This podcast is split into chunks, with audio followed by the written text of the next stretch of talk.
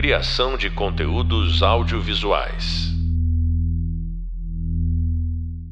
O papel de um roteirista difere, principalmente na concepção de um projeto, do papel de um produtor que procura vender a obra finalizada e encontrar meios de exibição em seu nicho. É importante, no entanto, que o autor compreenda a linguagem de mercado para poder se comunicar com grupos que analisam projetos e muitas vezes não possuem o conhecimento do processo criativo da escrita de um roteiro. Meu nome é José Vicente, sou professor da disciplina de escrita criativa e hoje nós vamos falar sobre nomenclatura de mercado. Primeiramente, é importante dizer que a terminologia utilizada no mercado se divide em diferentes vertentes e nichos e cria um abismo entre a concepção de um roteiro e a nomenclatura que lhe será catalogada no momento de seu lançamento. No entanto, é papel do autor e roteirista dominar os quatro gêneros clássicos do drama para a construção de uma narrativa e também o de conhecer a linguagem utilizada no mercado. Ao participar de uma rodada de negócios, um pitch ou um edital, o autor e roteirista precisa falar a mesma língua que aqueles que irão analisar o seu projeto. Este conhecimento pode ser determinante para aprovação e venda. São diversas as razões pelas quais o mercado utiliza uma linguagem diferente seja por marketing, subgêneros, abordagem estética, temáticas sugeridas, senso comum e até mesmo formato e linguajar híbridos. Vocês provavelmente chegaram a frequentar as extintas videolocadoras. Ao adentrar uma delas, nos deparávamos com diversas placas e divisões: ação, romance, terror, animação, infantil, etc. Existem duas razões para essas divisões facilitar ao cliente encontrar seu filme e definir um público para certas produções. Isso aumenta o número de locações e fideliza o cliente. De início, vamos falar de melodrama. Essa palavra em particular é extremamente mal vista, tanto pelo mercado quanto pelo público. Ela está diretamente associada a soap filmes excessivamente sentimentais e algumas séries e novelas latinas, especialmente mexicanas. Tanto no sentido de roteiro quanto de atuação e produção, tudo é exagerado e, na maior parte das vezes, triste ou absurdamente apaixonado. O que nos leva ao filme O Mentiroso, estrelado por Jim Carrey. Nele, acompanhamos o ambicioso e divertido advogado Fletcher Reed, que, por conta de um pedido de aniversário do filho que se realiza de forma mágica, fica impedido de mentir por 24 horas. Isso torna-se um grande problema Fletcher possui uma importante audiência e é um talentoso charlatão. Dotado de lábia, costuma vencer os processos escondendo a verdade e desvirtuando a realidade. O filme é repleto de sequências hilárias, graças ao talento de Carey e arranca risadas do espectador a todo instante. Sendo assim, é definido como uma comédia. No entanto, estamos diante de um melodrama. Um melodrama que aborda a narrativa de maneira engraçada e bem-humorada. Em primeiro lugar, Fletcher é o protagonista e também o antagonista de si mesmo. De um lado, o antagonista, um advogado ambicioso, sedento por fama e dinheiro. Do outro, o protagonista.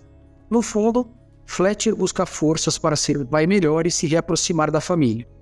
Seu objetivo externo, fama e dinheiro, no entanto, o impedem. Graças ao pedido do filho, Fletcher se redescobre. Sem poder mentir, precisa defender sua cliente utilizando apenas a honestidade. Curiosamente, ele consegue, mas existe um preço a se pagar. Ao vencer o processo, Fletcher percebe que isso impede um pai honesto e sincero de ver seus filhos. Percebe também que sua cliente é uma farsante. Desesperado, ele questiona o juiz e coloca sua credibilidade e reputação de advogado em risco. Acaba sendo preso. Sendo assim, ele arrisca tudo para tentar de alguma maneira restabelecer a ordem social. Além disso, nenhuma ação de Fletcher é irreversível. O julgamento pode ser refeito, ele mesmo não pode defender o outro cliente. Ele afinal descobre a importância de ser um pai, de ter uma família. O mal é punido, o bem se sobressai. Todas as regras do melodrama. No entanto, como é um filme engraçado, é uma comédia na visão do mercado. Um dos quatro gêneros do drama, comédia, tornou-se uma nomenclatura de mercado para tudo que é engraçado. Isso vale para faces, nomenclatura que nem é utilizada no mercado Corra que a polícia vem aí e Top Gun e ases muito loucos. Outro exemplo bastante pertinente é hereditário. Os integrantes da família não percebem que são, metaforicamente, ratos de laboratório da avó, líder de um culto. Eles correm em círculos sem notar que não existe saída. Tomam decisões desesperadas e são vítimas do destino. E ao final, o demônio consegue a passagem para a nossa realidade. Personagens contra contraditórios, confusos, repletos de culpa e dor. Tragédia. No entanto, o filme é visto como terror. Terror, na verdade, é um subgênero, assim como romance, comédia romântica, suspense e ação.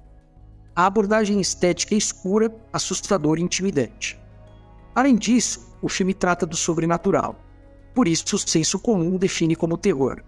Dito isto, existem três subgêneros que muitas vezes se misturam: policial, suspense e terror. Diferenciar policial de suspense, aliás, é uma tarefa bastante difícil. O Silêncio dos Inocentes é um suspense ou um policial?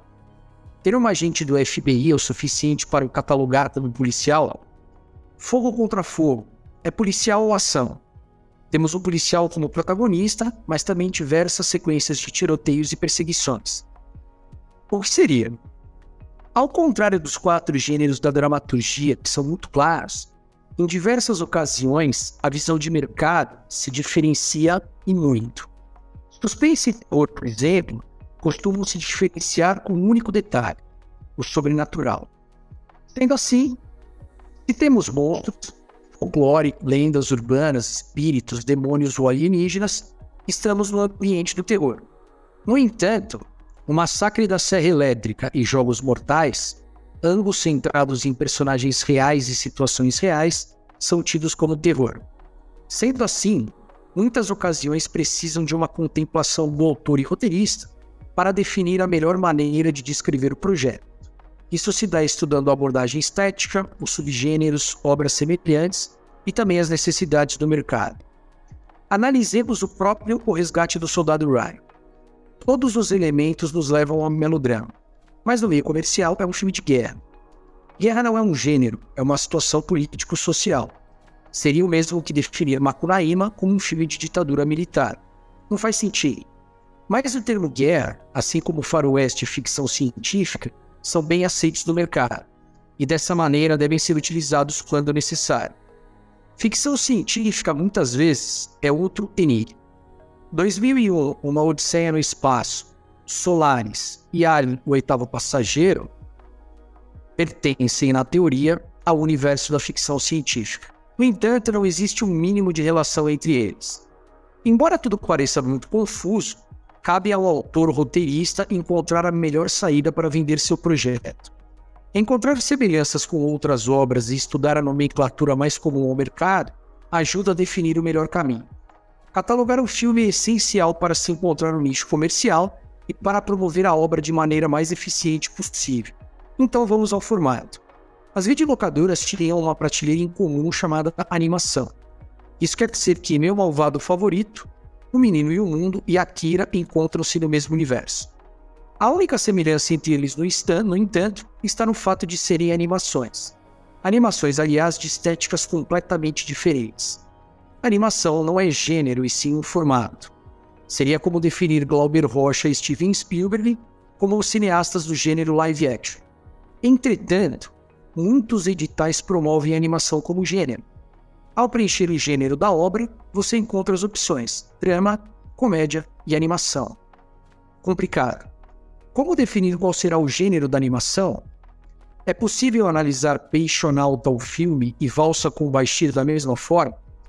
Em situações assim, estudar as regras do edital ou até mesmo entrar em contato pode ser bastante positivo para a descrição do projeto.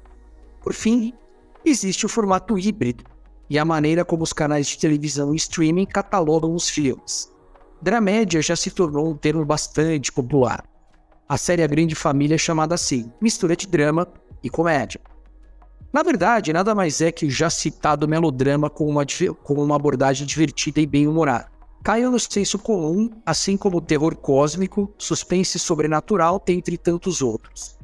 Na televisão e no streaming, aliás, muitos filmes surgem como Tema: dois pontos. Drogas lícitas e violência, ou séries para maratonar, e por aí vai. Neste quesito, o autor e roteirista não precisam se preocupar. Os próprios canais definem estas alcunhas baseadas na audiência e algoritmos.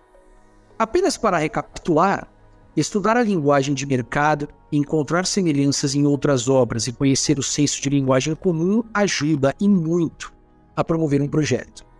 Afinal, um roteiro não nasceu para permanecer no papel, e sim para ser produzido e exibido. Conhecer a essência dos gêneros no desenvolvimento de um projeto é essencial para qualquer roteirista. No entanto, é necessário saber se comunicar com o mercado. Afinal, um filme é feito de maneira coletiva. Resumindo, apresentar um filme detalhando seu subgênero, como terror, ficção científica, guerra, faroeste, entre tantos outros citados, é essencial para entrar em contato com o público-alvo e encontrar a melhor maneira de distribuí-lo. Criação de conteúdos audiovisuais.